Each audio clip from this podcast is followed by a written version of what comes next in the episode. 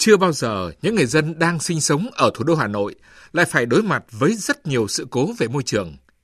Điều đáng nói là khi các sự cố xảy ra, người dân cảm thấy bị bỏ mặc, tự tìm cách xoay sở. Còn chính quyền và các cơ quan chức năng dường như đứng ngoài cuộc. Cho đến khi báo chí lên tiếng mới thấy sự xuất hiện của chính quyền và các cơ quan chức năng. Ví như sau vụ cháy công ty cổ phần phích nước bóng đèn dạng đông, người dân trong khu vực ảnh hưởng đôn đáo tìm nơi sơ tán vì lo nhiễm độc thủy ngân. Thì 10 ngày sau, Ủy ban nhân dân thành phố Hà Nội mới có thông tin cụ thể. Rồi vụ việc nước sinh hoạt nhiễm bẩn bốc mùi khét lẹt. Mạng xã hội, báo chí phản ánh suốt gần một tuần nỗi lo lắng khổ cực của người dân Hà Nội phải sử dụng nước nhiễm dầu, thì các cơ quan chức năng mới vào cuộc. Khoảng lặng của các cấp chính quyền trong các sự cố không chỉ khiến người dân hoang mang, lo lắng, vất vả xoay sở để bảo vệ cuộc sống của mình, mà còn khiến khủng hoảng niềm tin. Phòng ngừa, ứng phó và khắc phục sự cố môi trường là một chế định quan trọng được quy định tại Mục 3, chương 10 của Luật Bảo vệ Môi trường năm 2014 và nhiều điều khoản khác.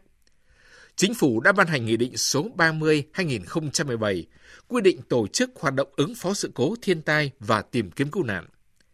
Khi có sự cố môi trường, các địa phương cần phải có biện pháp mạnh để ứng phó để bảo vệ con người và tài sản.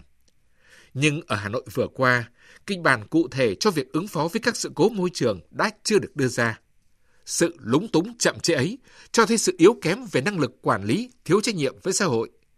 Và nếu có ý kiến cho rằng đó là sự thờ ơ vô cảm, cũng không là quá lời.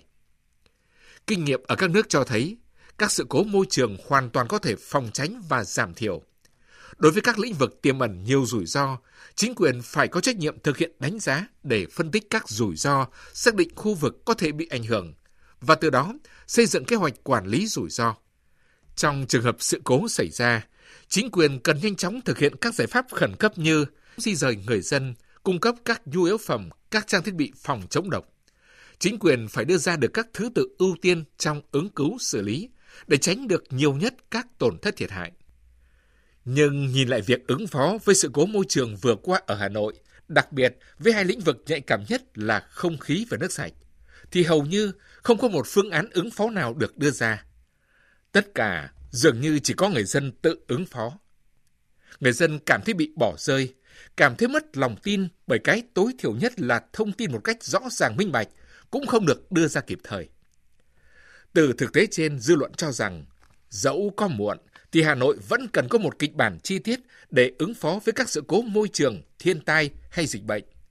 Kế hoạch này phải được quy định rõ ràng, cụ thể trách nhiệm, nhiệm vụ của các bên liên quan và của người dân. Kế hoạch này cần được thông báo rộng rãi cho người dân, cho các cơ quan chức năng và liên quan, để khi xảy ra bất cứ sự cố gì cũng thực hiện theo các bước đã được quy định.